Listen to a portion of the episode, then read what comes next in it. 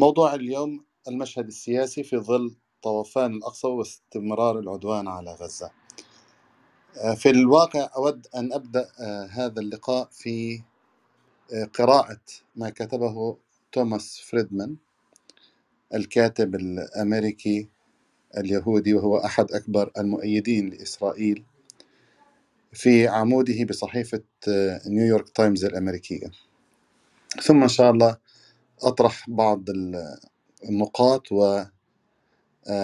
ونناقش بعض القضايا المتعلقة بما أورده الكاتب وبآخر المستجدات المتعلقة بالحدث.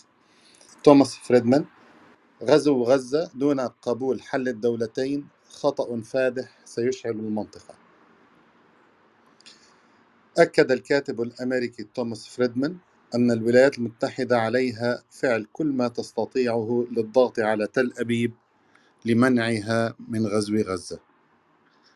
مؤكدا أن التصعيد غير المحسوب من شأنه أن يشعل المنطقة كلها مما يهدد المصالح الأمريكية.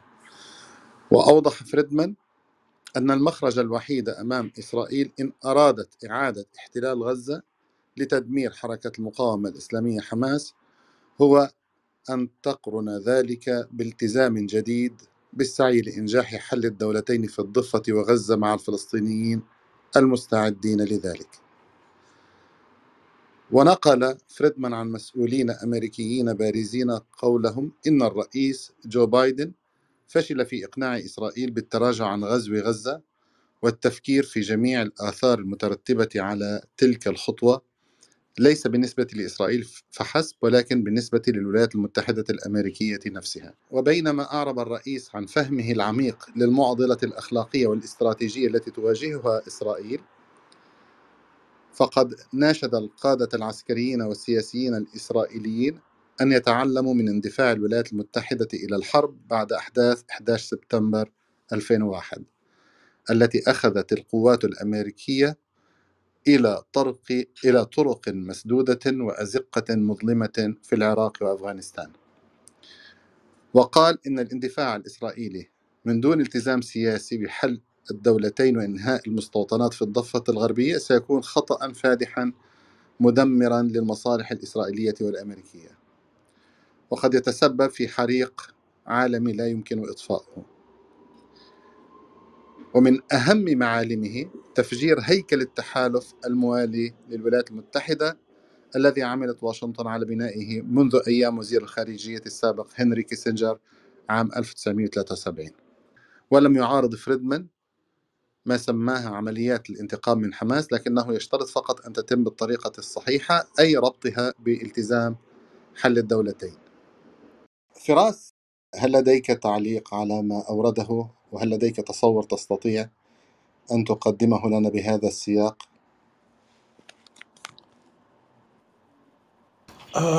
السلام عليكم. آه، تعليقا على مكتبه توماس فريدمان. فريدمان معروف إنه هو على ليس لا ينظر بشكل ودي لاتجاه بن نتنياهو أو النخب السياسية الموجودة حاليا في في في آه، في إسرائيل. وبالتالي هذا أنا بشوفه بسلسلة مقالاته المستمرة عن عن عن إسرائيل. هو كتب شيء قريب من ذلك في السابق بالمناسبة. يعني دون دون التطرق للسياق الراهن الحالي المتعلق ب 7 أكتوبر. آه لكن أنا حقيقي أنا راح يعني يمكن آه، حابب أروح لمسألة اللي هي العلاقات ما بين إسرائيل والولايات المتحدة الأمريكية. العلاقات أنا بين اسرائيل والولايات المتحدة الأمريكية مش هي علاقة آه، حدية يعني لها كعصاي لها طرفين يعني.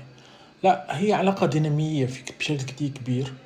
لكن يظل في النهاية يجب أن نفهم شيء أنه تظل الولايات المتحدة الأمريكية هي الداعم وهي آه، الدولة التي تمتلك روح آه، إسرائيل. يعني بدون الدعم الأمريكي لا لن يبقى إسرائيل ليوم واحد.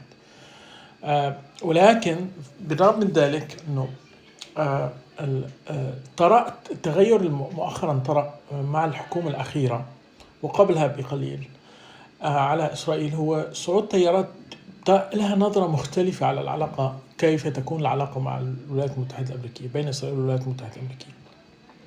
في هذا الإطار ممكن النظر إلى تحالفات إسرائيل المختلفة أو علاقات إسرائيل المختلفة التي في أحيان كثيرة آه، هي ليست في مصالح لا تخدم مصالح الولايات المتحدة الأمريكية وأحيانا بتكون ضد مصالح الولايات المتحدة الأمريكية العلاقة مع الصين مثلا على سبيل المثال. آه آه لكن آه آه أيضا مسألة مهمة جدا أنا برايي أنه آه يجب الالتفات أنه زيارة بايدن وقبله جون بلينكن آه حاولوا فرض وإلى حد ما استطاعوا فرض وجود أمريكي في داخل غرفة العمليات العسكرية. وهذا تحدثت عنه هآرتس ويديعوت أحرونوت الصحف الاسرائيليه امتلأت بالحديث عن ذلك. آه وهذا يشير إلى مخاوف آه، مستقبلية لدى بعض الإسرائيليين إلى أنه آه، سيصبح للولايات المتحدة الأمريكية قدرة على الضغط آه، بسقف هذه العملية. وثم في نهاية هذه العملية بغض النظر لأنه ما حد لحد اللحظة عرفان ما هي شكل العملية بالضبط راح تكون في غزة. أن يكون هناك حركة سياسية يعني انتقال سياسي. وأنا برأيي أنه الانتقال راح يكون يعني أنا بستدعي من التاريخ ما هو 91 يعني عندما قاموا بالحرب تحرير الكويت ثم ذهبوا إلى مؤتمر سلام 91 مؤتمر مدريد إذا تتذكروا أو 92 فأنا برأيي إنه ما موجود في ذهن الأمريكي حاليا هو الذهاب إلى 92 مؤتمر السلام ولكن أن يترك للإسرائيلي مهمة تدمير البنية التحتية للمقاومة في داخل غزة. آه، بحيث آه، إنه آه، يفتح مجال سياسي أو يحدث فراغ أو فجوه يمكن توظيفها سياسيا باتجاه انتقال ل دائرة جديدة من الدائرة الحلقة مفرغة من من التفاوض اللي حصلت بعد 91 أو 92 مؤتمر مدريد. فأنا أنا شايف يعني عودة لفريدمان والعلاقة مع الولايات المتحدة الأمريكية بين إسرائيل والولايات المتحدة الأمريكية. إسرائيل أمريكا آه، هي وفريدمان يعبر عن التيار العام داخل السياسة الأمريكية بالمناسبة. أنه آه، الأهم من فريدمان كان ريتشارد هاس مثلا. آه، في مقابلتين شفتهم لريتشارد هاس في الأيام الأخيرة. كمان نتحدث عن شيء قريب إنه يجب أن نعيد إسرائيل لحل الدولتين ويجب أن نعيد العلاقة مع السلطة الفلسطينية وإلى آخره. وهذا يمكن يفسر إنه ليش أبو مازن الآن هو في حالة ترقب ولا يعطي مواقف واضحة بانتظار ما سيحصل على أمل أن يعود هو بحكمه إلى غزة. آه، فأريد أن اختم حديثي إنه العلاقة بين الولايات المتحدة الأمريكية وإسرائيل هي علاقة بين طرفين دينام... علاقة دينامية ولكن الولايات المتحدة الأمريكية تتمتع بالوزن الأكبر فيها. اسرائيل لديها عوامل قوة في داخل الإدارة الأمريكية في داخل المجتمع الأمريكي. آه، قدرتها داخل الرأي العام الأمريكي تراجعت بشكل كبير. مقارنة يعني ما زالت إسرائيل قوية ولكن لا يمكن مقارنة إسرائيل اليوم الرأي العام في, إسرائيل في الولايات المتحدة الأمريكية. بما كان في الستينات والسبعينات أو حتى اقترابا للثمانينيات. اليوم في صوت داخل آه، معادل ضد إسرائيل. وهذا ضد إسرائيل بالضرورة وفق طموحاتنا أو تطلعاتنا نحن في المنطقة في المنطقة العربية ولكن ليس هو الصوت الناعم والداعم لإسرائيل. آه، آه، وبالتالي أنا أعتقد إنه الآن هو مطلوب إنه متصور في أحسن السيناريوهات أن يذهبوا باتجاه غزة لتدمير البنية التحتية وخلق حالة إنسانية كارثة إنسانية هناك لا تسمح للمقاومه بالاستمرار عسكريا ولا تسمح لها فيما بعد بإدارة هذا بإدارة هذا بإدارة القطاع. هذا هو أنا اللي شايفه حقيقة وأعتقد فريدمان وكثير من المعلقين الأمريكان يذهبون بهذا الاتجاه.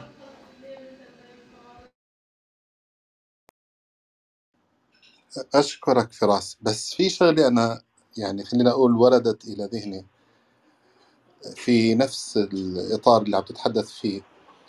لما حصل الحدث في 7 أكتوبر وهو كان حدث واضح إنه مفاجئ ومؤلم للكيان والحدث آه، يعني دفع هذا الكيان للاستنجاد بأوليائه من النظام الغربي الرأسمالي تحديدا الولايات المتحدة الأمريكية وأوروبا.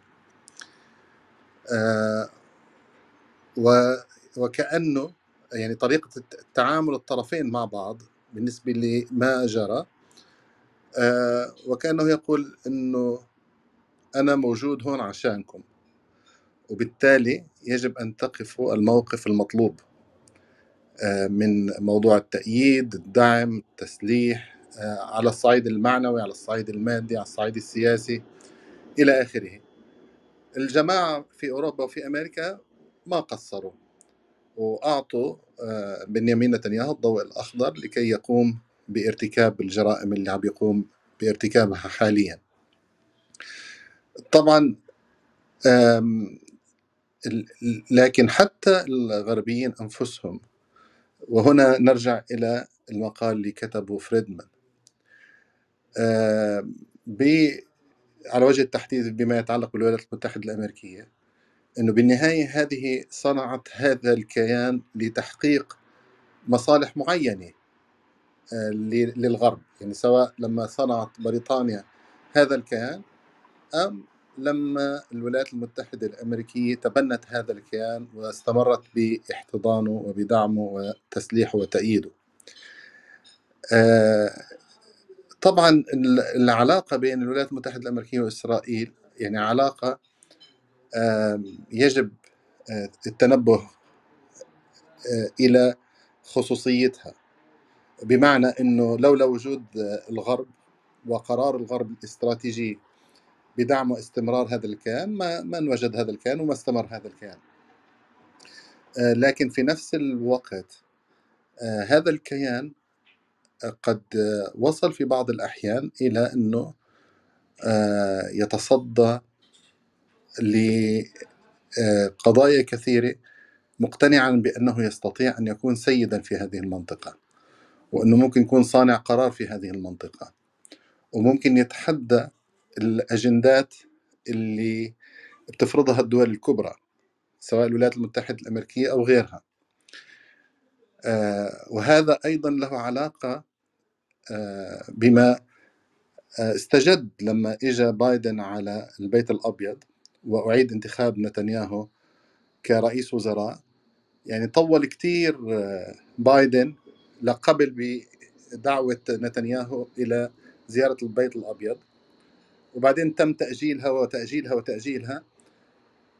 وبايدن كان في أحد اللقاءات مع سن إن قال بشكل صريح إن الحكومة الحالية في إسرائيل هي الأكثر تطرفا منذ أن بدأ العمل مع رؤساء الوزراء الإسرائيليين قبل خمسين عاما. وهذا التضاد يعني بين حكومة نتنياهو والإدارة الأمريكية يعني والتصريحات اللي قالها آه، بايدن وطريقة تعامل إدارة بايدن مع نتنياهو دفعت نتنياهو لأن يقول أن إسرائيل دولة ذات سيادة تتخذ قراراتها بإرادة شعبها وليس بناء على ضغوط من الخارج حتى من أفضل الأصدقاء. ف آه، نحن أمام آه، يعني موقف آه، أو مشهد خاصة في السنوات الأخيرة وجدنا أن هذا الكيان يتعامل مع المنطقة برمتها كأنه صانع قرار كأنه صاحب السيادة. وطبعا دول الخليج وطريقة تعاملها مع هذا الكيان منحته مزيد من الثقة بنفسه ومزيدا من العنجهية وما شاكل. آه، بتقديري ما جرى الآن آه، أعاد الأمور إلى نصابها إلى حد ما. بمعنى أن إسرائيل عليها أن تدرك أن نجاتها هي بقدر الدعم الذي آه، تحصله من من الغرب وتحديدا الولايات المتحدة الأمريكية. غير ذلك فإن آه، إسرائيل محكوم عليها بالفشل. آه، الضربة اللي أصابت هذا الكيان ب 7 أكتوبر ضربة للعنجهية الإسرائيلية لهذا التنمرد الإسرائيلي لهذا الكبر الإسرائيلي. وهذا الكبر الإسرائيلي بمعنى من المعاني كان لابد من تحطيمه ولكل طرف مصلحة في تحطيمه لسبب ما. فما بعرف فراس قديش بتشاركني بهي النظرة. عفوا. آه، أنا متفق معك يعني بشكل عام تحدثت فيه متفق كثير آه، يعني ما عندي أي تعليق. شوف أنا خليني أقول لك شغله إنه بيبي نتنياهو آه، كان آه، هو ابن المجتمع الأمريكي بالبداية. لأنه هو بدايته كانت سياسية أصلا هو أول هو السياسي الأمريكي السياسي الإسرائيلي الوحيد التي كانت بدايته من داخل الولايات المتحدة الأمريكية. لكن في السنوات الأخيرة أصبحت علاقته سيئة مع الكل. يعني في لم يعد لهذه الحكومة شعبية على الإطلاق لهذا الشخص.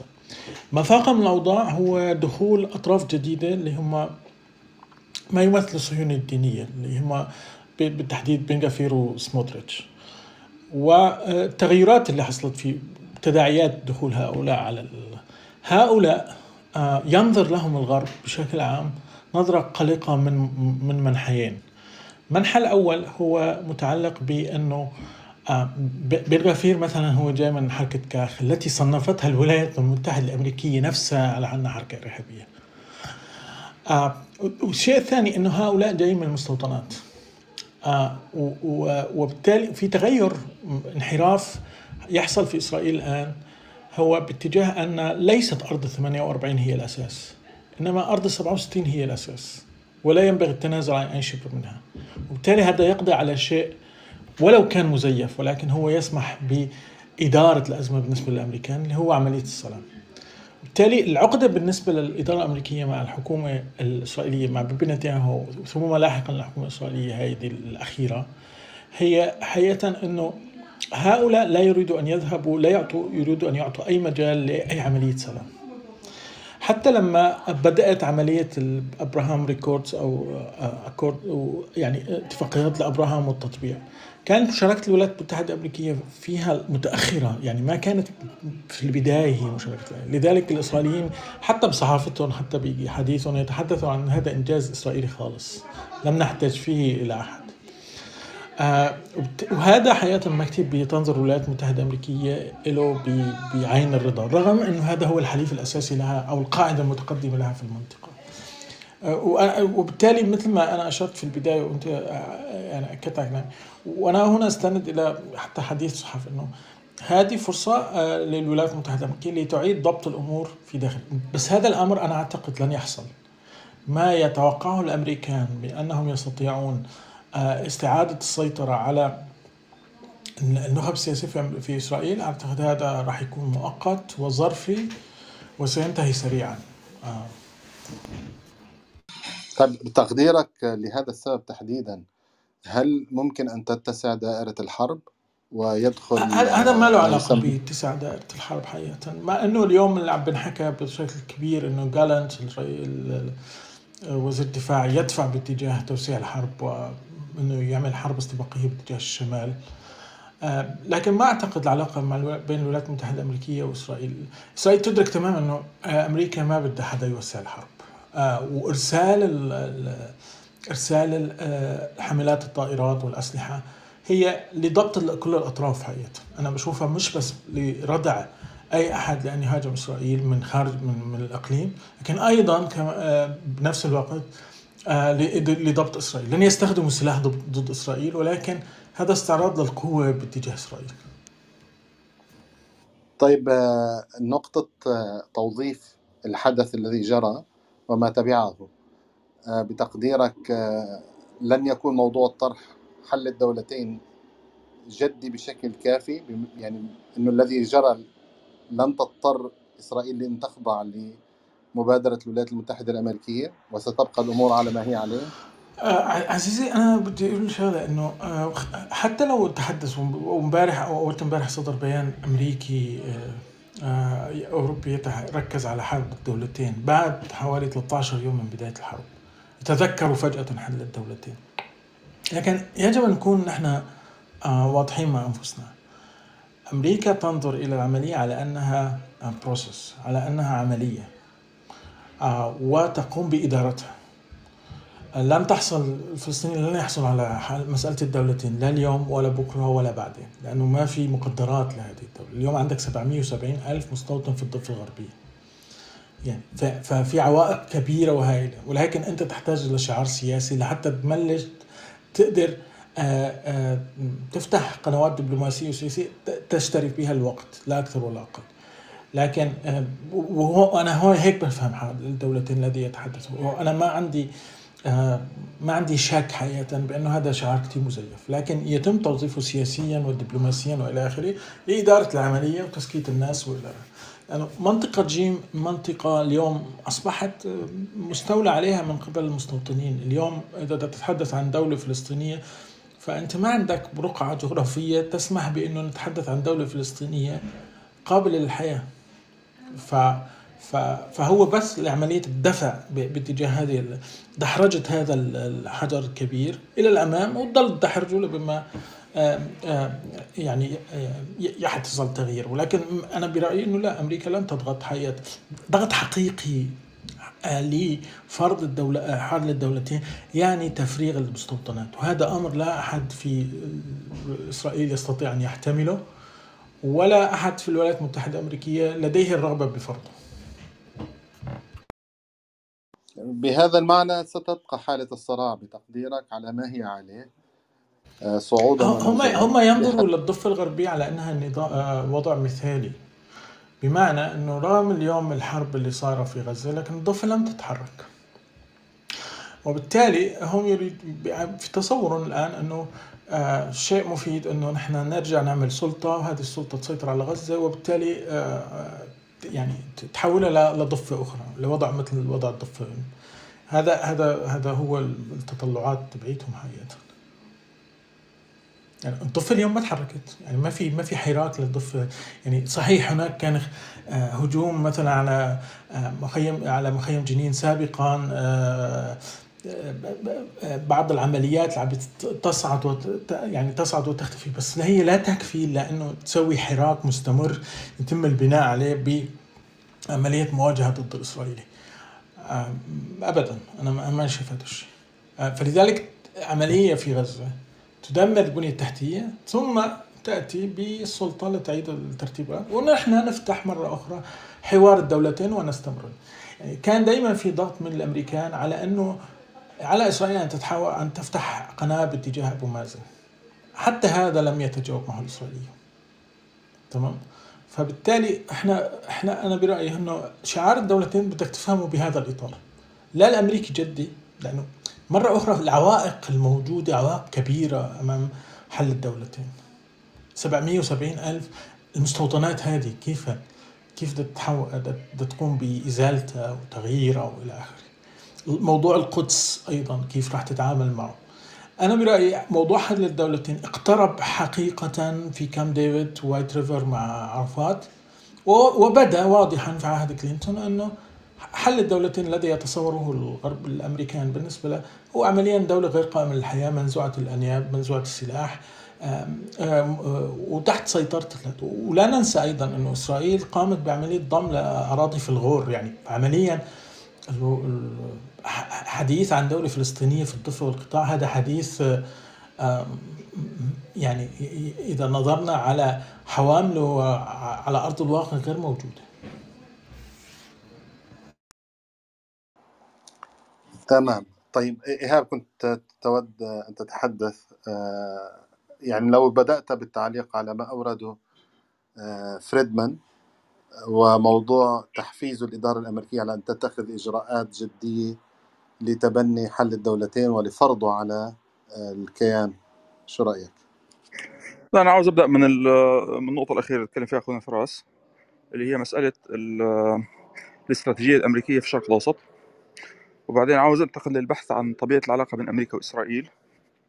وبعدين عاوز أوصل في النهاية للبحث في اللي حصل الأسبوع اللي فات.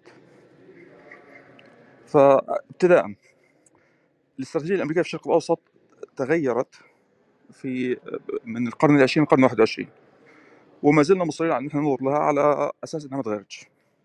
في القرن العشرين كانت الاستراتيجية هي إنشاء آه، كيان فلسطيني يسمى دولة ويبقى تحت السيادة أمامية أو سيادة إسرائيلية أو سيادة مشتركة. هذا الحل انتهى سنة 2000 مع مغادرة حكومة كلينتون للحكم. وما عادش موجود.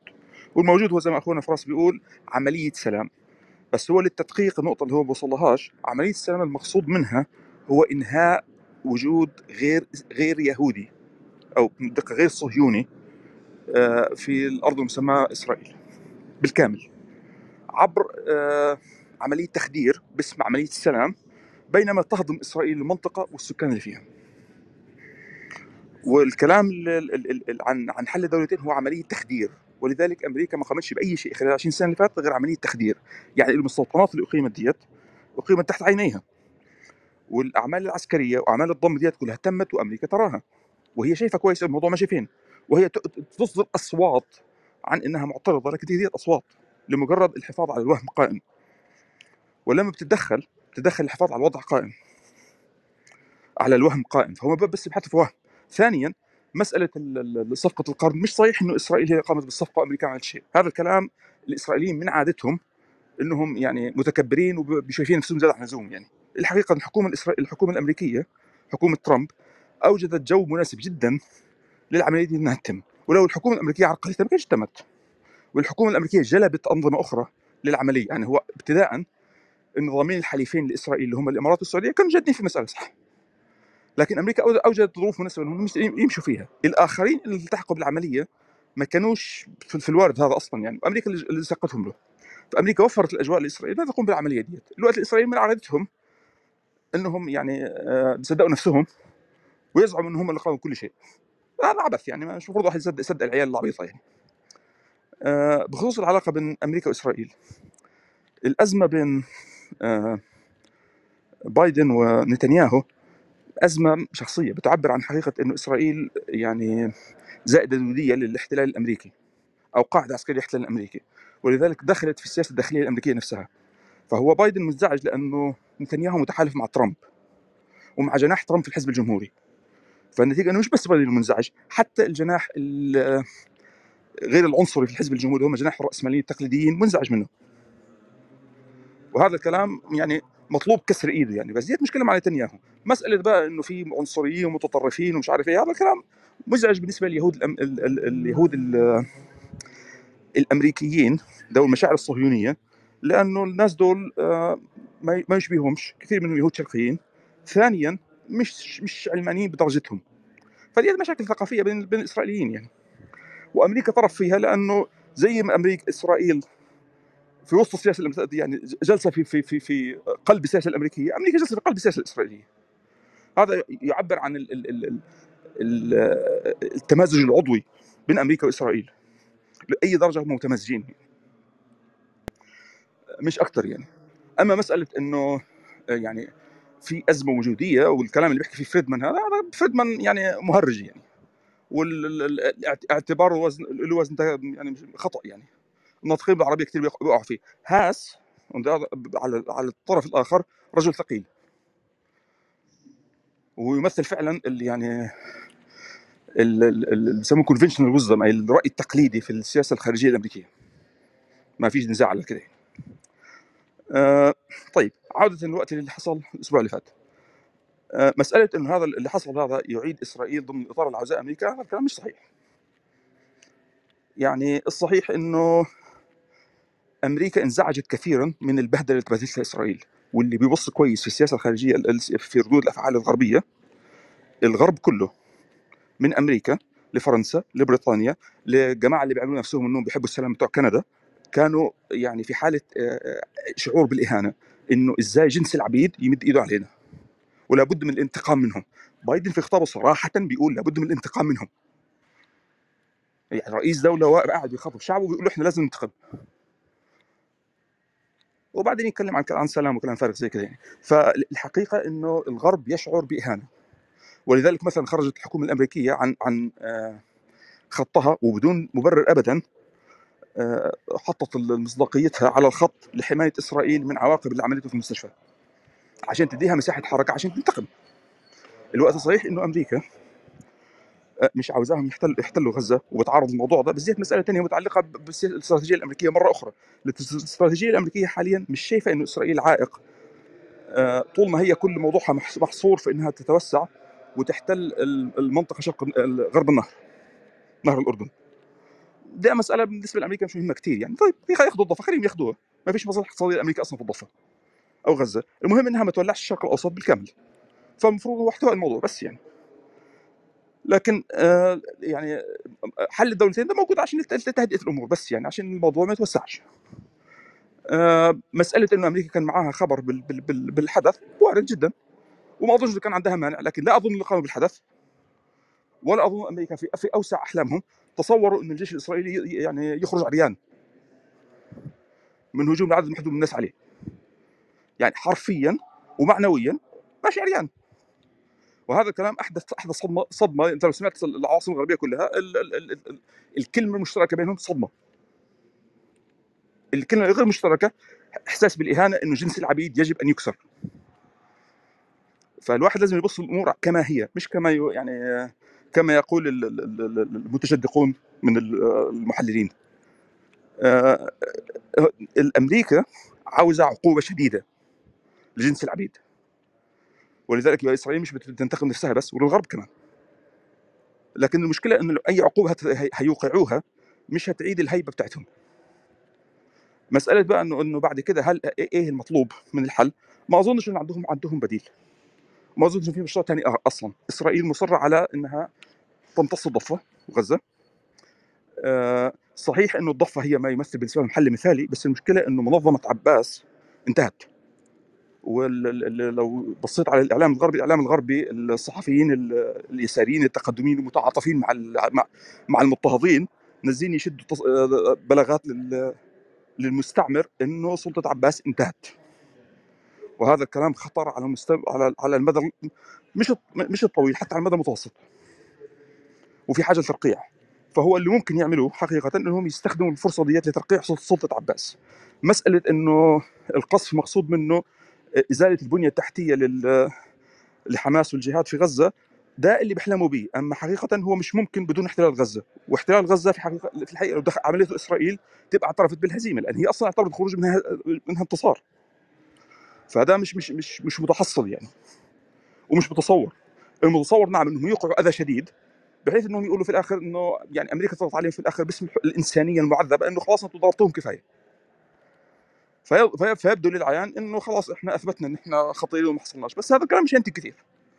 لأنه يعني الحاجة الوحيدة ممكن تنتجه تنتجه عملية لمحاولة إعادة ترقيع السلطه الفلسطينية. زي مثلا استخدام عملية التبادل الاسرى اللي هتحصل لإخراج البرغوثي وتربيع البرغوثي واختراع واختراع شوربه حوالين البرغوثي. يسموها سلطه سلطة فلسطينية جديدة.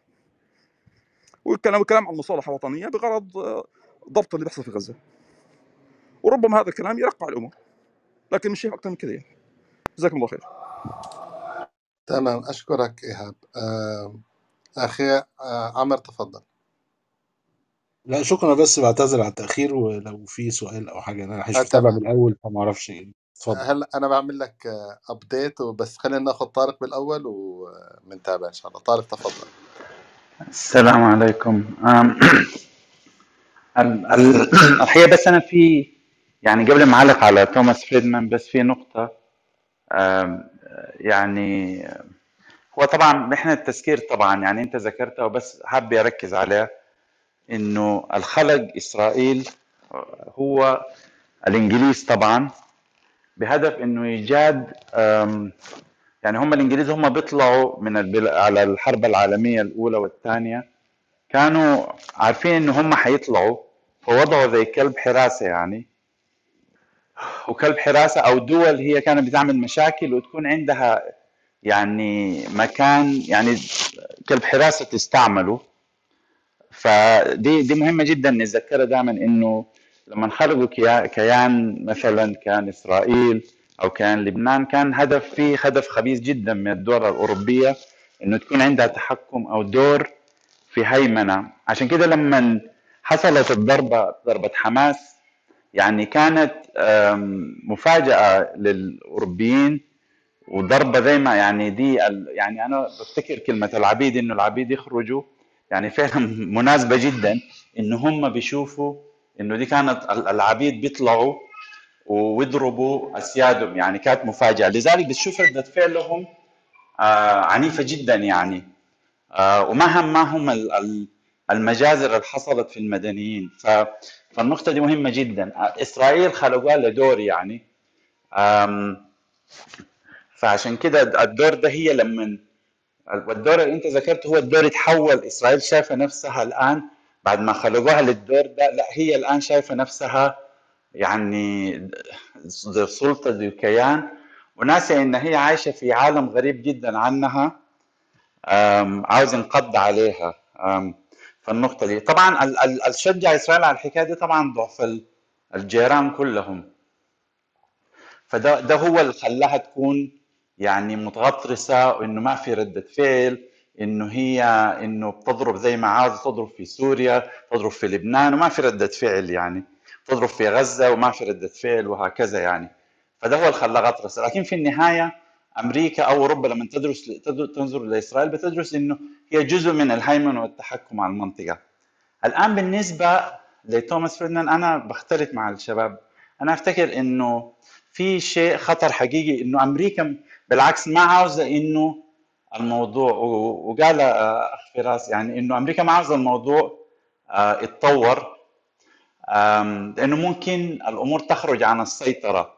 يعني هو بيتكلم عن شيء حقيقي.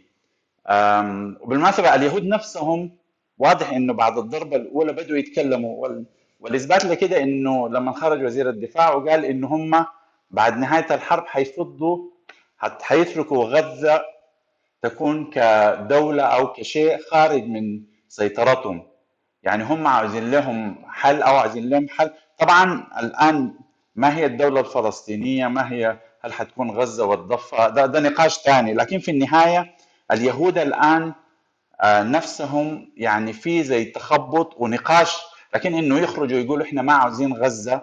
بعد ما كان سنين طويلة آه، نتنياهو عاوز ياخذ غزة كلها ويمسكها وي- وينهي أي وجود فلسطيني ويطردهم لمصر. فمعناه إنه حتى اليهود حتى الك- ال- الكيان ال- حتى إسرائيل بتفكر إنه لا في يعني الحاصل ده خطر وإحنا لازم نمشي فيه. لكن حنمشي فيه يعني النقاش اللي نمشي فيه أقوى كثير جدا من إنه ما يمشوا فيه وده بي- بيثبت إنه هم يعني لأن هم بيضربوا ضرب شديد في غزة. لكن حتى مثلا لما حصلت حكاية المستشفى بداية كانوا حيعلنوا نحن ضربنا المستشفى والعاجبه ما عاجبه و20 مستشفى غيرها بنضربها وضربوا كنيسة. ومدارس وهكذا. فبداية كانوا عندهم صلف شديد جدا. لكن الآن بدوا يشعروا إنه لا في رأي عام آه، شديد جدا. فحتى هم شعارين إنه لا الموضوع خطر. وأمريكا ما عايزه الأم ال- ال- الموضوع يمشي ويتطور والآن في دليل ثاني إنه أمريكا ما عايزه غير إنه هي أمريكا عبرت عن الحكاية دي إنه إحنا ما عاوزين إنه يكون في تطور. آه، إسرائيل اتضربت خلاها تتعلم درسها هي خلقناها أو هي دورها بس إنه يكون عميل لنا تابع لنا. لكن كمان الموضوع الملاحظ الجديد اللي هو يعني ال- الجميع عارف إنه بضوء أخضر من أمريكا هو موضوع التطورات الحاصلة في مصر. يعني لأول مرة ظهرت مصر بطريقة قوية جدا. طيب آه فواضح إنه ده موضوع جديد مختلف يعني فالآن ده كمان مش معناه إنه إسرائيل لكن إسرائيل هي هي عندها هي زي ما قلنا هي عندها احتقار للجميع لكن لما تشوف مصر بالطريقة دي لما إسرائيل تطلب انه كل رعاياها ينسحبوا من كل الدول مش السفراء بس لكن من كل الدول العربية والدول الإسلامية كمان فواضح إنه الوضع خطير جدا مش وضع يعني يعني وضع ممكن ينفجر وإسرائيل مفكرة تفكر في الموضوع ده يعني عارفة لكن صلافة وغرورها لسه ممكن يخليها إنه تمشي وتدخل في غزة. طبعا لو دخلت على غزة حتكون مجزرة فظيعة جدا في غزة ودي مجزرة الآن. الرأي العام رغم الإعلام الغربي شفنا إنه كيف إنه الرأي العام ال- ال- العادي حتى في الدول الغربية اتغير لغزة لفلسطين. فده كله بقى أصبحت إسرائيل ما زي الأسابيع الأولى. فلا الوضع خطر جدا. هل ممكن ينفجر؟ أمريكا قلقة من إنه ممكن ينفجر. إسرائيل نفسها قلقة من كده. لكن هل ممكن تمشي كمان ده وارد جدا يعني إنه تمشي؟ لأنه هي يعني مغرورين جدا.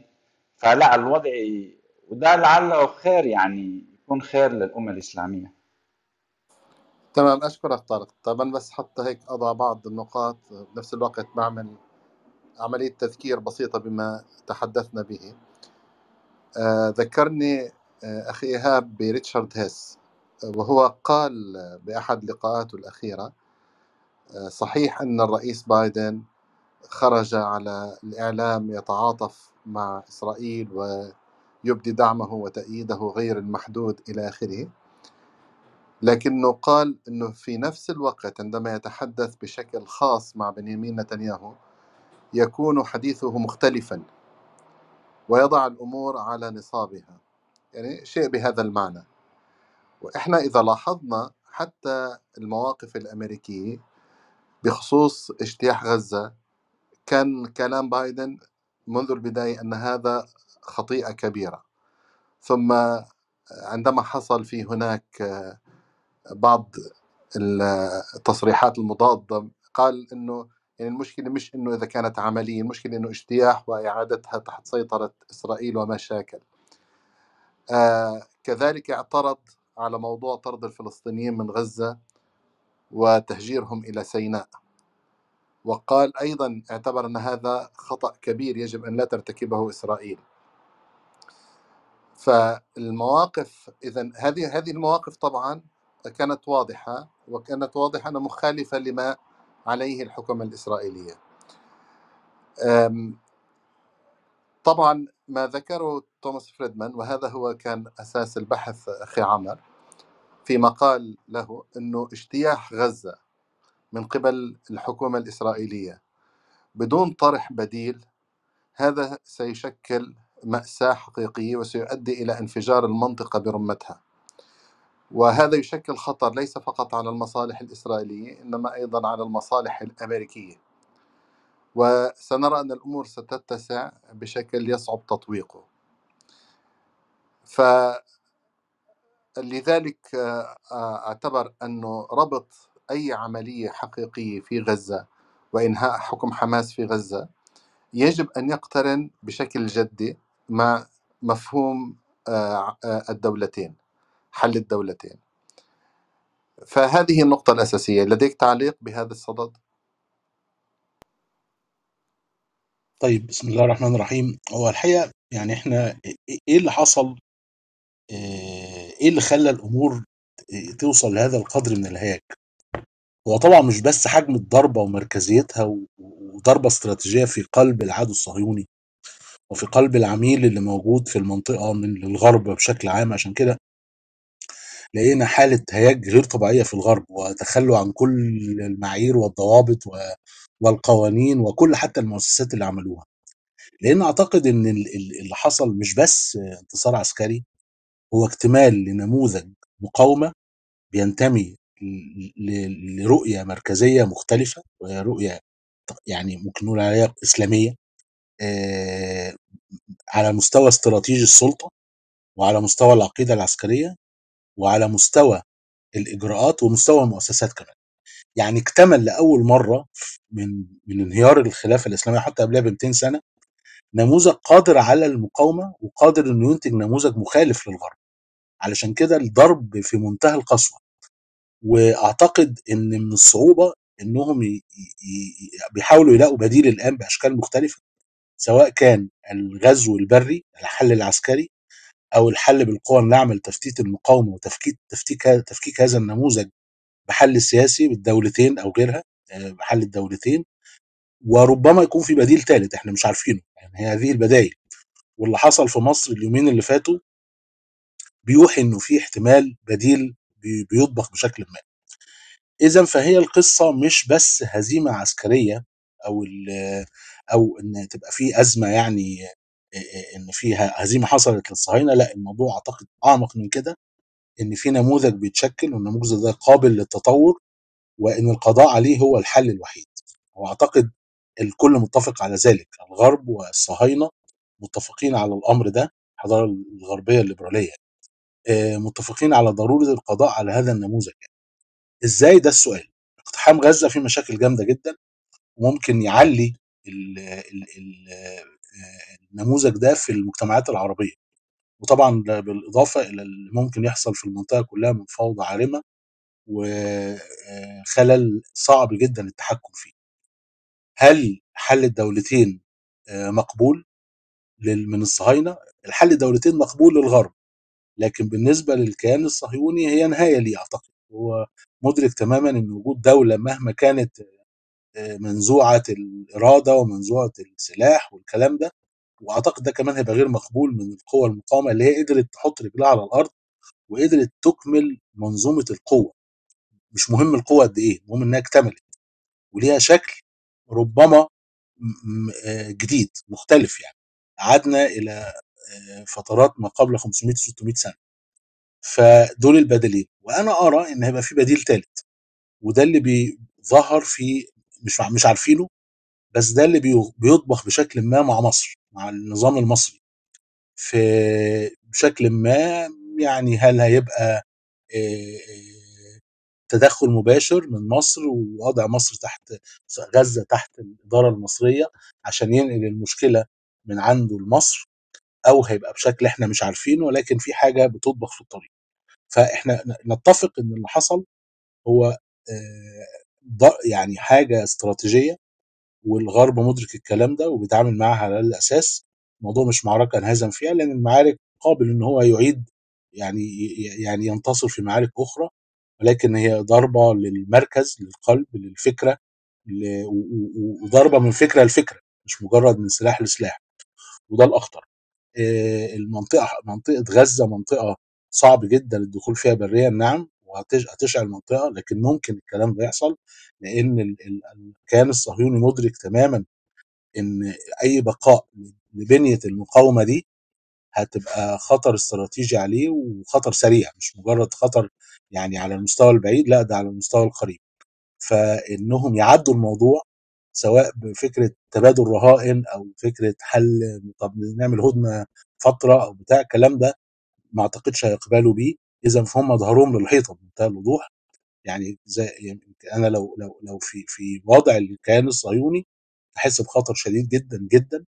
ولازم لازم أشوف حل عميق مش مجرد حل يأجل الأزمة لأن تأجيل الأزمة واضح خلال ال 16 سنة اللي فاتوا.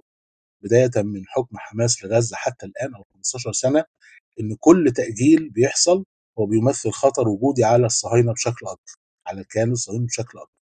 فهي أزمة المقاومة هتتعامل مع الكلام ده إزاي؟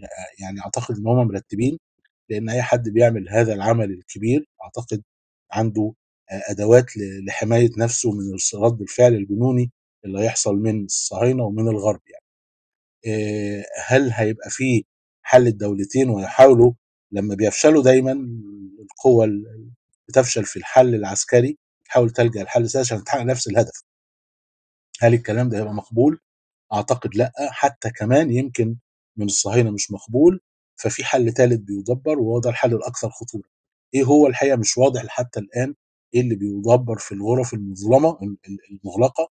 ضد ال- ال- النصر الكبير اللي حصل فيه وإحنا عندنا ال- الأنظمة العربية بكل تشكيلاتها هي أنظمة ما عندهاش انتماء بالعكس يعني أقرب للصهاينة من من ال- النظم العربية والاسلاميه مصر بالذات مصر والسعودية والإمارات محور الشر ده مع الأردن الأربعة دول بيشكلوا خطر كبير جدا على القوة الناشئة الجديدة اللي هي أثبتت وحطت رجلها على الأرض وقادرة إنها تعمل إزعاج كبير جدا للغرب ولهذا المحور المتصهين هيعملوا إيه عشان يحلوا الأزمة دي؟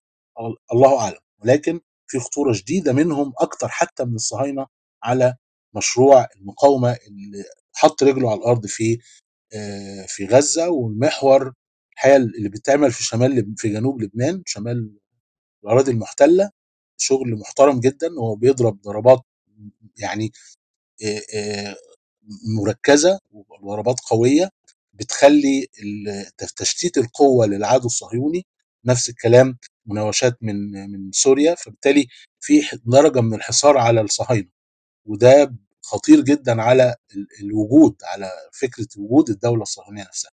ففي إدارة جيدة من المقاومة لكن حتى الآن في خطر من المحور الثاني اللي هو شك العبر ال 20 سنة ال 30 سنة اللي فاتوا من مصر والسعوديه والأردن والإمارات وده محور خطير وأخشى إن هو يبقى فيه ترتيبات إحنا آه، مش عارفينها يعني خلال الفترة القادمة. الكلام اللي قاله توماس فريدمان صحيح لو حصل غد غزو هتبقى أزمة كبيرة جدا لأن أنا أعتقد إن القوى ال- ال- ال- ال- بين قوسين يعني قوى المقاومة في محور المقاومة هيتدخل بشكل كبير ربما الموضوع يوسع حتى عن الشرق الأوسط نفسه. شكرا. أنا بدي أخي عمر آه، يعني وقوفا على النقطة اللي أنت ذكرتها بخصوص القلق الوجودي. يعني لو أنا بدي أضع نفسي مكان أي مستوطن أو مواطن بين قوسين مزدوجين إسرائيلي وأفكر بأن السيناريو الذي حصل هو نفسه كان ممكن أن يكون سيناريو أكثر تطورا بكثير بمعنى أن غزة فيها عشرات الآلاف من المقاتلين وهم مقاتلون مستعدون للموت فعلا مستعدون. نعم صحيح كذلك الأمر عند المحور في الشمال حزب الله لديه أكثر من مئة ألف مقاتل ومئة ألف مقاتل لديهم عقيدة دينية يعني معروفة بالتالي أيضا لديهم استقبال للموت بشكل سخي. لو حصل هذا السيناريو يعني هو نفس السيناريو قبل أن نقفز إلى المستقبل هو هذا السيناريو لو حصل أن عشرات الآلاف قاموا في تلك السو- السويعات باجتياحات واسعة وصلت إلى مدن أكبر مثل حيفا أو يافا أو الجليل الأعلى وشمال فلسطين. فعليا نصف فلسطين كان ب... كان آه، قد تحرر وقد أصاب آه، الكيان انهيار يعني. نعم. الآن هذا طبعا ه- هذا الفكرة أو هذا السيناريو لم يتم صحيح لم يتم حتى الآن صحيح وقد لا يتم مستقبلا لا أدري. لكن سيبقى في مخيلة المواطن أو المستوطن هناك. صحيح. وهذا وهذا مشكلة حقيقية يعني تجعله يفكر عشرة آلاف مرة قبل ي- يقر آه، تقر نفسه بالاستقرار في هذا المكان. آه، يعني هنا أنا أذهب إلى أن ما قاله فريدمان آه، على خلاف ما قاله أخي إيهاب. لا فيه استشعار حقيقي بالخطر وفيه توجه جدي نحو إيجاد حل ما. الآن الحلول المطروحة كما تفضلت بها هما حل الدولتين من جهة أو حل الدولة الواحدة. طبعا حل الدولة الواحدة مرفوض رفضا باتا من قبل الغالبية العظمى من اليهود حل الدولتين. لديه أنصار من هنا ومعارضون من هناك لكن في أحسن الأحوال ستكون آه، يعني مسمى دولة شكل دولة لكن بلا قوائم دولة. في نعم. نقطة في نقطة أخرى أنا ربما أود أن أتوقف عندها فيما ذكرته أخي عامر. موضوع وجود آه، محور آه، أو منظمات لديها تصورات عقائدية و آه، ميدانيا لديها أيضا اكتمال في العدة والعتاد والتطوير آه، في آه، الأداء العسكري وما شاكل. الآن هناك أنا لدي إشكالية أساسية وهي أنه طيب ما هي غاية هذا هذا التشكيل وهذا التكوين؟ يعني أنا مثلا على يقين آه، حزب حزب الله وطبعا إيران. آه، هي مكونات سياسية بامتياز وهي مكونات براغماتية بامتياز. وتقرأ المسرح آه، قراءة سياسية محضة لا علاقة لها بالدين ولا بالعقيدة ولا بالأيديولوجيا ولا بما شاكل وهي تتحرك بهذه المنطلقات. وعلى هذا الأساس أيضا تحركت يعني في بقية المنطقة. آه، الآن هذه المكونات أيضا آم، هي إفراز آه، النظام السياسي الموجود بمعنى أنها يعني هو دولة إسرائيل عفوا لو استطردت قليلا. آه، وجدت نتيجة تغيرات في النظام السياسي الدولي وفي الموقف الدولي وولدت جراء مجموعة من العوامل التي أدت إلى إنتاج هذا الكيان في هذه المنطقة في قلب هذه المنطقة ولأداء أغراض وظيفية معينة. الآن انتهاء هذا الكيان هل يمكن أن يتم بدون تغيير في الموقف الدولي بدون تغيير في توازن القوى على صعيد آه، آه، يعني محوري في ربما في العالم وليس فقط في المنطقة بدون تغيير نظام سياسي أو وجود نظام سياسي دولي آخر؟ لأنه إحنا لاحظنا كما ذكر الأخوة جميعا أنه في في فور حصول العملية وجدنا أن إسرائيل فعليا هي مجرد ثمرة لهذا الغرب. يعني الغرب آه، وكأنه هو الذي أكل هذه الهجمة أو أن حركة حماس قامت هذه الهجمة في تورونتو وفي لندن وفي باريس وفي برلين وفي آه، نيويورك وليس في عسقلان أو في ازدود أو في المستوطنات التي آه، تحاذي غزة. ف يعني وهذه هذه من ناحية، الناحية الأخرى إنه هذه الحركات حتى بما فيها حركة حماس أيضا تتعامل مع المشهد تعامل سياسي والتعامل مع نعم الوقائع بالتعامل السياسي. ولذلك تتعامل فترة مع قطر ومرة أخرى مع النظام في سوريا ومرة ثالثة مع النظام في إيران تعني ميكافيلي يا دوليا أخي يعني ب- بكلمة سياسه تعني ميكافيلي بس آه آه، طبعا يعني. طبعا طبعا. المي... ليس فقط ميكافيلي بالمناسبة إنما أيضا إدراك إلى محدودية المساهمة. يعني هي مساهمتها قديش ممكن توصل؟ يعني. يعني فقط أنا أنهي هنا إنه حزب الله مثلا عندما بدأ دوره ينتهي بتحرير ما تبقى من لبنان آه، وبدأ يسأل عن موضوع فلسطين قال والله فلسطين هي قضية الأمة مش مسؤوليتنا. حركة حماس عندما وصلت الأمور إلى مستوى أنه أوكي هذا أقصى ما ما أستطيع أن أصل إليه من حكم غزة وربما بعض ال- الأشياء اللي ممكن أعملها في الضفة لكن في أحسن الأحوال ممكن أن أصل إلى السيطرة على الضفة مثل ما سيطرت على غزة لكن هذا أقصى شيء ممكن أنا أقوم به. آه، وبالتالي عملية تحرير فلسطين هي قضية الأمة مش قضية حماس.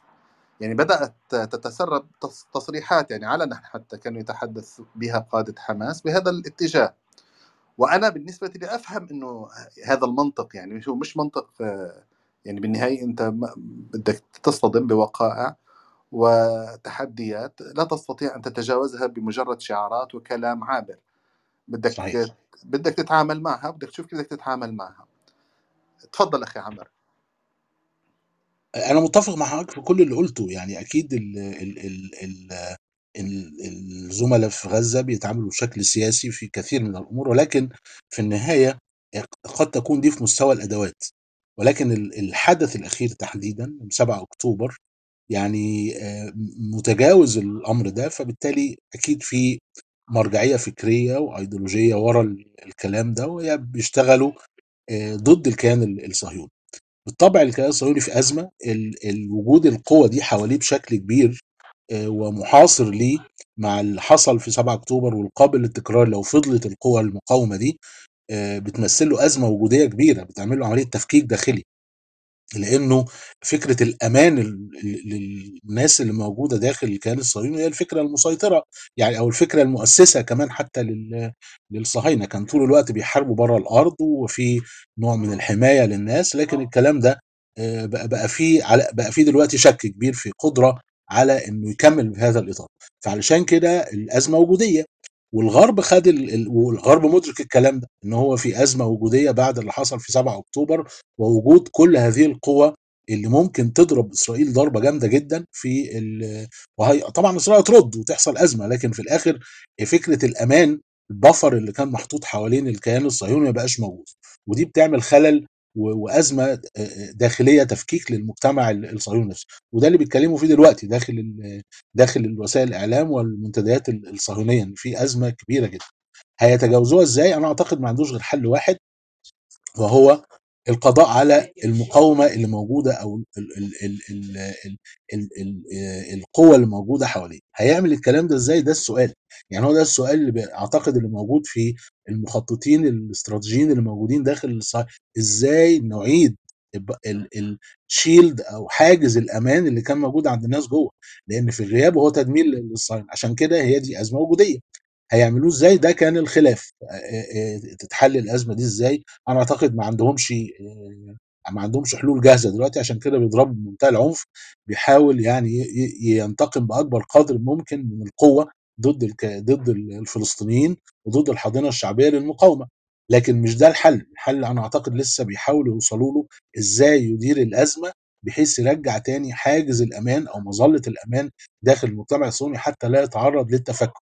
ودي الأزمة أعتقد اللي هم بيحاولوا آه، يحلوها. محور وأعتقد المحور الموجود ال- المعادي للقضية الفلسطينية النظام المصري والسعودي وغيره من الأنظمة أعتقد هو ده هيبقى الكارت اللي ممكن يتحرك الفترة الجاية بعد ما كارت القوة اللي ما نجحش وواضح إنه حتى مش هينجح في لا يمكن القضاء على حماس حتى لو حصل اجتياح بري وتكلفته الغالية وإشعال المنطقة كلها. فبالتالي هو ال ال الأدوات اللي بيحاولوا يستخدموها دلوقتي بعد القوة الخشنة ومحاولة الدولتين بالحل السياسي ربما ما- فيش قبول ليها من كل الأطراف حتى الصهاينة مش قابلينها آه، فبالتالي هيلجأوا لحلول أخرى في خلال الفترة الجاية. لكن أنا أعتقد المسار الخط الأصلي ليهم كيف نعيد مظلة الأمان للدولة الصهيونية وكيف نقضي على المقاومة اللي عمالة قدراتها تزيد من 2006 حتى الآن. إحنا شفنا يعني ال ال ال ال ال ال- القدرات نفسها بتزيد مع الحصار ومع الضغط اذا فكل الأدوات الموجودة ما حققتش الهدف فلازم يغير المسار الاستراتيجي. ده أعتقد هي اللي هيبان خلال الثلاث أو أربع شهور الجايين إزاي هيديروا المنطقة بحيث يوصلوا تاني إلى ال ال ال ال مظلة الأمان للمجتمع الصهيوني وتفتيت قدرات المقاومة. دي أزمة كبيرة جدا الحقيقة واقع فيها الكيان الصهيوني ازمه لم يشهدها منذ نشأة الكيان في في, في القرن ال- ال- من من 75 سنة. فهيحصل إيه؟ أنا أعتقد الإجراءات خلال الفترة الجاية وخ- وبالذات اللي هيحصل في مصر وردود الفعل السعودية والأردن هي اللي هتحدد هم هيتصرفوا إزاي عشان يحلوا الأزمة دي. لكن بقاء الأمر كما هو عليه ده أعتقد بداية النهاية للكيان الصهيوني. تمام. طيب آه، في أي تعليق قبل أن أنتقل إلى آه، تفضل أخي تفضل. شكرا. آه، أنا بس حابب ألاحظ إنه حل الدولتين سيرفع كشعار و تتم خطوات تحت شعار تحت رايته لكن المقصود منه حقيقة مش حل دولتين لأنه هو مستحيل. مش بس لأنه عمليا مستحيل لأنه هو الخبرة التاريخية أثبتت إنه الإسرائيليين لما ينضغط عليهم هيماشوا الأمريكان وبعدين لما الأمريكان يلت... ويعطلوا وبعدين الأمريكان يلتهوا عنهم هيمشوا في الخط بتاعهم اللي هو إحنا مش عاوزين وهم بتوسعوا زي يعني آه، كجلد الغزال بالضبط يعني. فلما يشوفوا إنه الظروف مناسبة هيتوسعوا لما يشوفوا الظروف مش مناسبة يقعدوا ساكتين.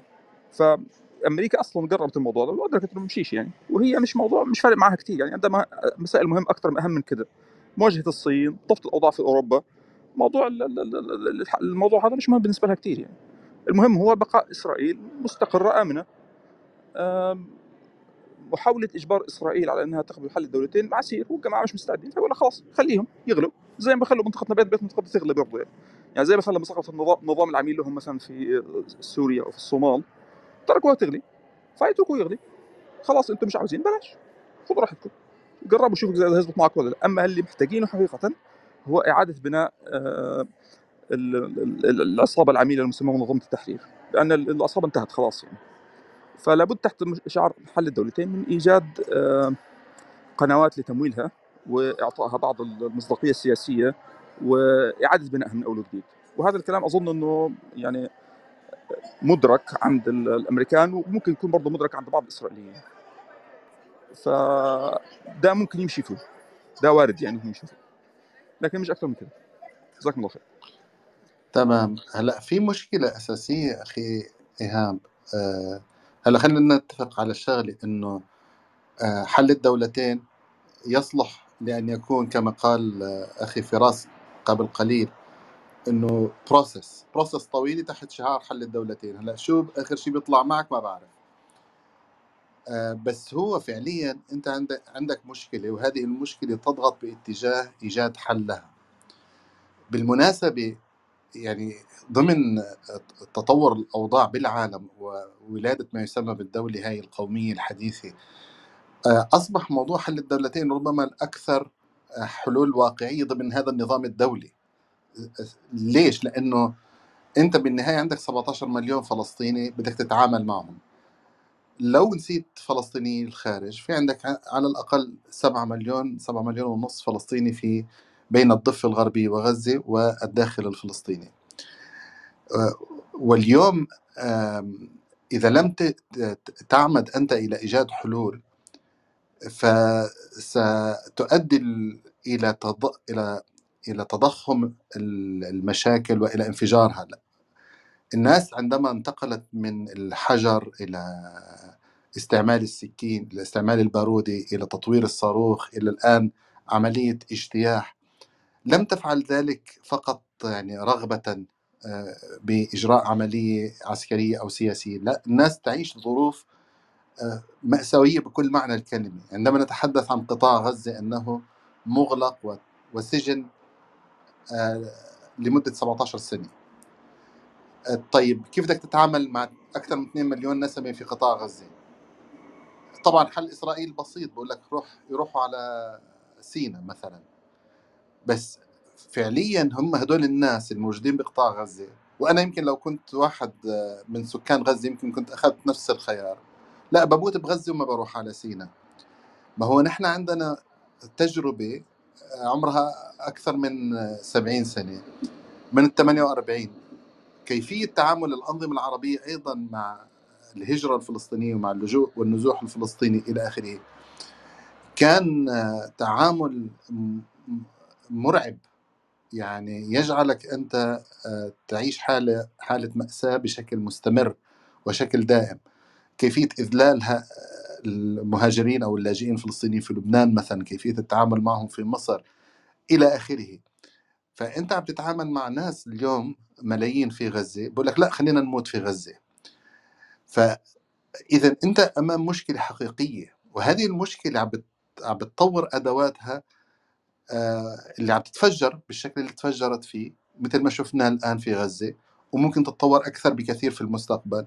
وممكن أن تتحول إلى شعار إنه والله علي وعلى أعدائي وأنا لم أعد آه، يعني الحياة والموت بات- باتا مستويان لدي وما شاكل.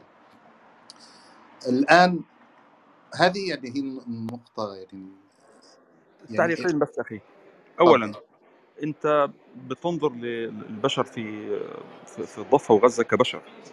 بتنسى انه الصهيوني واخوه الامريكي بنظر لهم كحشرات. انت بتنسى المسألة ديت. هو بنظر لهم كحشرات. ممكن تختفي تهرب تندثر. أنا مش عاوزهم هنا بس يعني. فخلي في بالك المسألة دي هو بنظر حشرات بنظرش بشر يعني.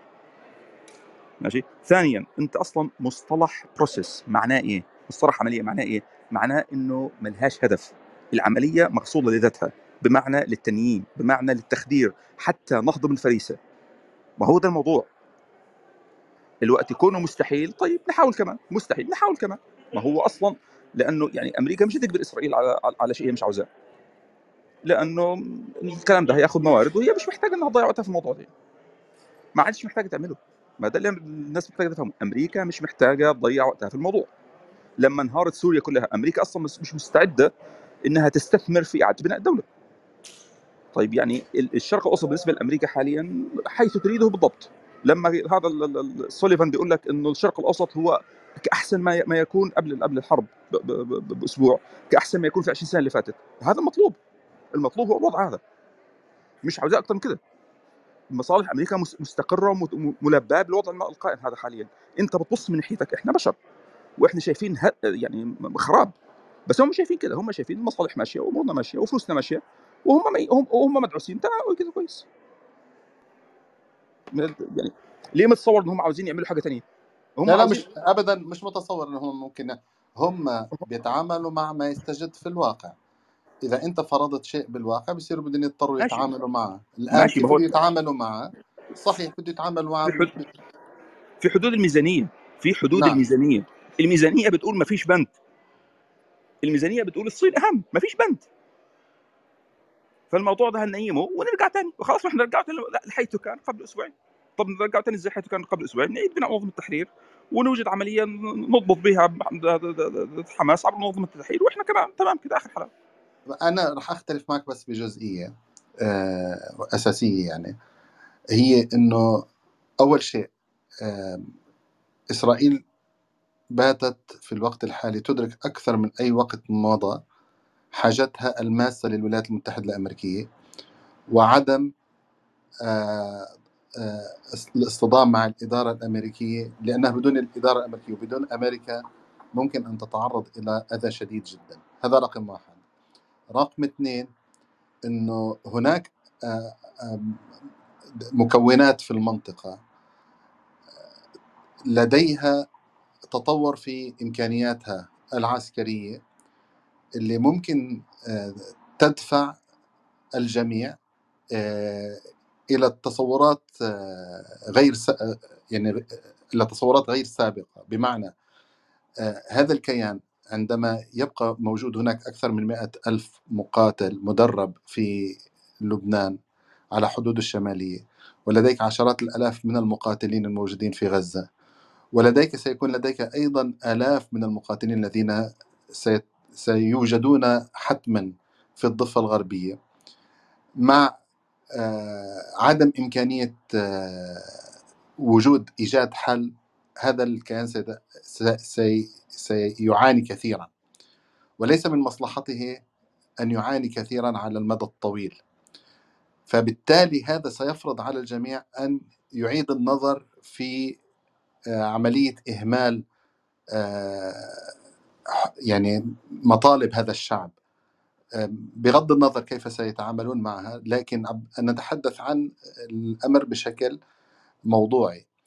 فهنا لا آه، الولايات المتحدة الأمريكية ستعيد النظر ال- أوروبا ستعيد النظر وكافة آه، ما يسمى الفرقاء سيعيدون النظر. الموضوع موضوع مادي محض يعني يعني له وله آثار أيضا آم، ما هو ما هو مادي ماديا القوة دي تحت تحت تصرف إيران وقطر وغيرها فيعني وهي موجودة لتح- لتلبية مصالح دول وطنية. فصحيح إن القوة دي تعبر عن غضب وإن الناس ديت بشر لكن لاحظ مسألتين. اولا القوة ديت هم يروا إنه بإمكانهم إنهم يتعاملوا معها عبر الوكلاء المحليين. لاحظ مثلا قطر مثلا أمريكا مشغلة إسرائيل قطر مشغلة قطر تتكلم مع حماس مثلا. دي واحدة. ثانيا في النهاية أنت رجعت ثاني تتصور إنه بصوا كبشر. هم لا ينظرون لنا كبشر. والقضية الوحيدة اللي هيعملوها من الموضوع إن هم محتاجين وكيل محلي يضبط يضبط ال- الحشرات دي. طيب اذا محتاجين نعيد بناء النظام المتحد ماشي تمام. تمام. طيب خلينا انتقل لموضوع مصر. يعني طبعا لوحظ هناك تغير بالموقف المصري على أكثر آه، من مرحلة. يعني الموق... مصر في فترة من الفترات تبنت موضوع صفقه القرن والسيسي يعني أعلن استعداده للسير فيها وكان جزء من موضوع صفقه القرن أيضا إعادة توطين أهالي غزة في سيناء. عندما استجدت آه، الأحداث الأخيرة آه، توقع الكثيرون أنه آه، هذا قد يكون سيناريو محتمل. في البدايات كان السيسي موقفه طري لكن بعد ذلك حصل في هناك تغير وبعد ذلك قام بسد بسد معبر رفح بالكامل وبعد ذلك نصح إسرائيل بأن تأخذ أهالي غزة إلى النقب وتقضي على الفصائل المقاومة بعدها تعيدهم أو ترميهم في البحر تعمل فيهم مثل ما بدهم ما مشكلة بالنسبة لهم. السؤال اللي حاب أطرحه هنا إنه هل انتهى فعلا موضوع آه، إعادة توطين أهل غزة ب- في سيناء؟ هذا السؤال. السؤال الآخر أيضا له علاقة بمصر إنه إذا استمرت الأمور وطالت الأمور بهذا الشكل في غزة هل يمكن أن يكون لها تداعيات آه، مؤثرة فعلا في في داخل مصر؟ أخي عمر تفضل. طيب أنا يعني أنا أعتقد إن موضوع ال- القضاء على غزة كبؤرة مقاومة موضوع يعني بيشغل بال ال- الصهاينة بشكل كبير. وواحدة من الحلول هو إخراج السكان بأكبر إحنا شفنا الضرب كله في الشمال بيحاول يزق الناس بأكبر قدر ممكن لجنوب غزة كمرحلة أولى لإخراج الناس من غزة قدر المستطاع. طبعا الصمود ال- اللي بيحصل والقدرات السلاح قدرات ال- ال- ال- ال- التسليح عند المقاومة بكل أشكالها ومحاورها ده عامل إزعاج للصهاينة. هل هيقدروا يعملوا كده بالقوى المسلحة؟ أعتقد لأ. حتى لو حصل اقتحام لغزة هيبقى التضحيات كبيرة وأعتقد الصهاينة كان الصهيوني ما يقدرش يستمر في حرب لفترة طويلة. صحيح الغرب كله وراه لكن برضو ده يعني موضوع هيعمل توتر في المنطقة كلها. فما زال موضوع التهجير وإعادة توطين الفلسطينيين في مناطق مختلفة خارج قطاع غزة واحد من المحاور الرئيسية اللي هم عايزينها. هتتعمل إزاي؟ ده السؤال اللي ما عندناش إجابة عليه وأعتقد هم لسه ما عندهمش إجابة عليه وبيحاولوا يبنوا هذا التصور. هل في تأثير للكلام ده على مصر؟ أعتقد حالة الوضع الاقتصادي في مصر سيء. في مؤسسات في مصر ودي يعني معلومة مش مش قبل قوي موضوع ال يعني صفقة القرن اللي وقفها المؤسسات التانية. إحنا شفنا حتى سامح شكري ما كان عنده تحفظات وما حضرش بعض ال- اللقاءات وفي أجهزة أمنية في مصر رافضة الكلام ده. فبالتالي ما قدرش يكمل فيه بشكل بشكل كبير يعني.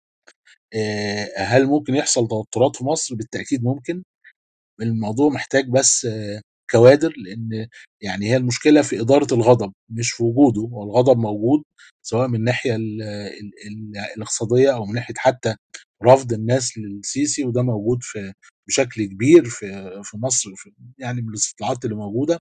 فبالتالي إحنا قدام مجتمع قابل لل- لل- للانتفاضة أو قابل للثورة.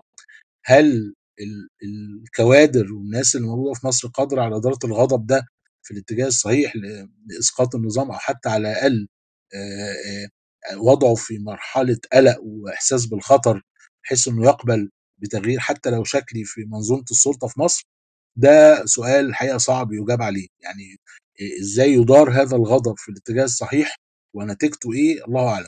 الغضب ال- العشوائي جدا وممكن يبقى خطير ممكن يعمل تغيير صحيح لكن في الآخر ال- الأكثر تنظيما هو اللي يقدر يحرك هذا الغضب أو نتائج الغضب ده في في اتجاه مصلحته. فاعتقد مش بس مصر اللي فيها أزمة يعني المنطقة كلها يعني في حالة فوضى حتى لو تبدو إنها مستقرة ولكن في تشوهات ضخمة جدا آه، القضية الفلسطينية واللي بيحصل ممكن يزود حد حدة الشواهد دي ويحصل failure فجأة في أي system منهم ده وارد آه، هيدار إزاي دي الأزمة الحقيقة اللي إحنا عندنا مشكلة فيها هل النظام هيدير الغضب ده لصالحه بشكل ما زي ما بيحاول يعمل دلوقتي؟ ربما هل هيستخدم الغضب ده لتحقيق أجندة معينة إحنا مش عارفينها للقضاء على القضية الفلسطينية تماما وتثبيت ال- الوضع في المنطقة المتوترة دي أكتر من كده؟ الله أعلم. الحقيقة حجم المعلومات محدود والفرق القوه مم- كبير ممكن يعني آه، ع- عمرو ممكن تعلق بس على مسألة لأنه يبدو إنه بعض عنده سوء فهم لها. المظاهرات اللي اللي جرت يوم الجمعة مين اللي سيرها؟ نعم. مظاهرات الجمعة طبعا هي مظاهرات كانت تحت إدارة ال- ال- ال- القوى الأمنية في مصر. هو دعا عليها مباشرة يعني. ولكن طبعا ال- كانت تخرج عن السيطرة في توقيت ما فظهر الوجه الحقيقي للشرطة. الشرطة نزلت قبضت على ناس ومنعت مظاهرات وابتدى يحصل بعض مشاهد مصر في العشر من قبل عشر سنين فاتوا كان في شبه يعني قوة تانية وحطها صورة السيسي واتشتم في المظاهرات وبتاع لكن لا زالت آه، ممكن نقول عليها مظاهرات موجهة. يعني حتى الدعوة للناس اللي يعني ندعو إن الناس تنزل حتى في هذه المظاهرات وتوجهها في الاتجاه الصحيح طبعا ده محتاج وقت لسه لكن في مقدمة حصلت امبارح يوم الجمعة إن في أعداد مش داخل. يعني هم سبحوا المظاهرات في ناس نازلة بدون يعني عايزة تعبر عن غضبها لكن في ناس نازلة إنها توجه هذه التظاهر ضد السلطة الحاكمة ال- ال- اللي كان موجود في الشارع الناس فعلا رافضة ال- السيسي تماما وفكرة التفويض ال- ال- والحقيقة فكرة التفويض دي غريبة جدا أنت عندك بحكم الدستور وحكم الاستبداد أنت معاك القوة عايز تفويض من الناس ليه؟ وكأنه بي- بيحاول يعني يسحب المجتمع كله في حتة خطيرة وأرجو إن إحنا ناخد يعني الناس تاخد بالها من الكلام ده إن في في أنا أنا أعتقد يعني ما أعرفش الاعتقاد ده رايك فيه إن في حاجة بتدبر بليل لمحاولة حصار المقاومة وتصفية القضية الفلسطينية برعاية مصر. وده وده الخطر الحقيقي اللي أنا يعني حاسس بوجوده وبعض المقدمات المزعجة ليه. شكرا. أنا عندي تعليق الحق بكلام أخونا عمرو.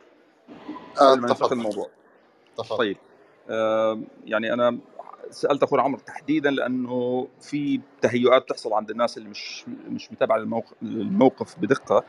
متصورة إنه المظاهرات دي تعبر عن آه، عن عن مشاعر تلقائية آه، يعني رفض العدوان ال- ال- ال- الإسرائيلي. والمشاعر دي موجودة بس المظاهرات ما تعبرش عنها. المظاهرات تعبر عن مشاكل في دماغ العسكر يعني. ثانيا الموقف ال- ال- ال- العسكر في مصر آه، تغير في بداية الأسبوع ال- اللي انتهى ده. يعني ابتداء هم سربوا لصحفي مسكين في مدى مصر بالون اختبار إنه إحنا مستعدين آه، للتهجير بشرط إنه كنتوا تلغوا عنا بعض الديون اللي إحنا بعثرناها.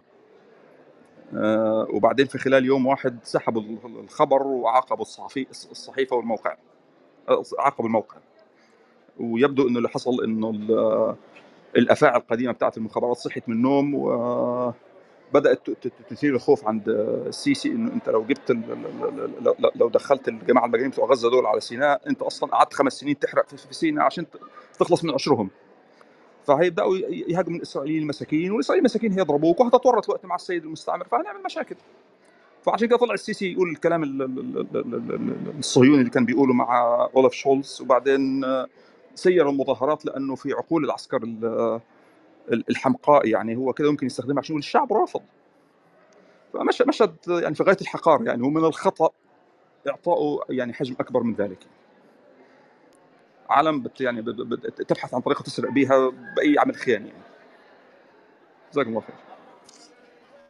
تمام هو كان تأكيدا لما قلته أخي إيهاب وقال أيضا أخونا عمر أنه عندما شخصية مثل مصطفى بكري تبدأ تدعو إلى تفويض الرئيس وتشغيل الجيش والتحرير. آه، وكذلك بعض الممثلين اللي قاموا يمثلوا على الناس دور ال- الدعاء إلى الجهاد وإلى تحريك الجيوش وما شاكل. يعني واضح جدا أنه المخابرات أعطتهم الضوء الأخضر للقيام بمثل هذه الأدوار. آه، كمان كان هناك مقطع آه، يعني كان فيه مفارقة ربما شاهده كثير من الناس أنه ضابط آه، عندما شاهد انفعال بعض الناس وبدأت آه، الناس تصرخ آه، عدالة اجتماعية خبز وحرية وعدالة اجتماعية وما شاكل قال ما خلاص يعني أخذنا اللقطة واكتفينا يعني. آه نعم يعني كان كان تعبير فعلا عن سخرية آه، تسييس الحدث واستعماله بطريقة مبتذلة. طبعا إحنا ما حدا بيدري إنه أحيانا كثيرة ممكن أن ينقلب السحر على الساحر. يعني فرعون دعا الناس ودعا السحرة كي آه، يواجه موسى عليه السلام ويريهم هزيمة موسى. وإذا بالأمور تنقلب عليه وعلى السحرة وينتهي به المطاف إلى ما انتهى إليه. فلا أحد يدري تماما آه، كيف ممكن أن تتطور الأمور آه، يعني حتى حتى الحدث يعني دعنا نكون صريحين الذي حصل في غزة إنه ما كان أحد يتوقع أن تصل بالناس الجرأة إلى أن يقفزوا إلى هذا المستوى من العمليات. هلا طبعا عندما حصلت العملية بدأت الأذهان والأدمغة تعمل إنه هناك سيناريوهات أكثر تعقيدا وأكثر تطورا ممكن العمل عليها وممكن النجاح فيها. يعني ربما السؤال الذي أود أن أنهي به هو هل هناك سيناريو أقرب إلى التصور فيما يتعلق بنهاية آه، الوضع الحالي في غزة؟ آه الحقيقة صعب جدا التوقع لأن هو ال- ال- الأزمة لما بيكون التوتر شديد جدا وكل واحد بالتعبير البسيط يعني ظهره في الحيطة يعني ال- المقاومة لا تستطيع التراجع دخلت في معركة ولازم تكملها ولازم تحافظ على بقائها مهما كانت التضحيات والشعب الفلسطيني لازم يعمل الكلام ده. وفي نفس الوقت الصهاينة عندهم أزمة وجودية والغرب حاسس بخطورة شديدة جدا على الكيان اللي زرعه في المكان وخايف من من اشتعال المنطقة.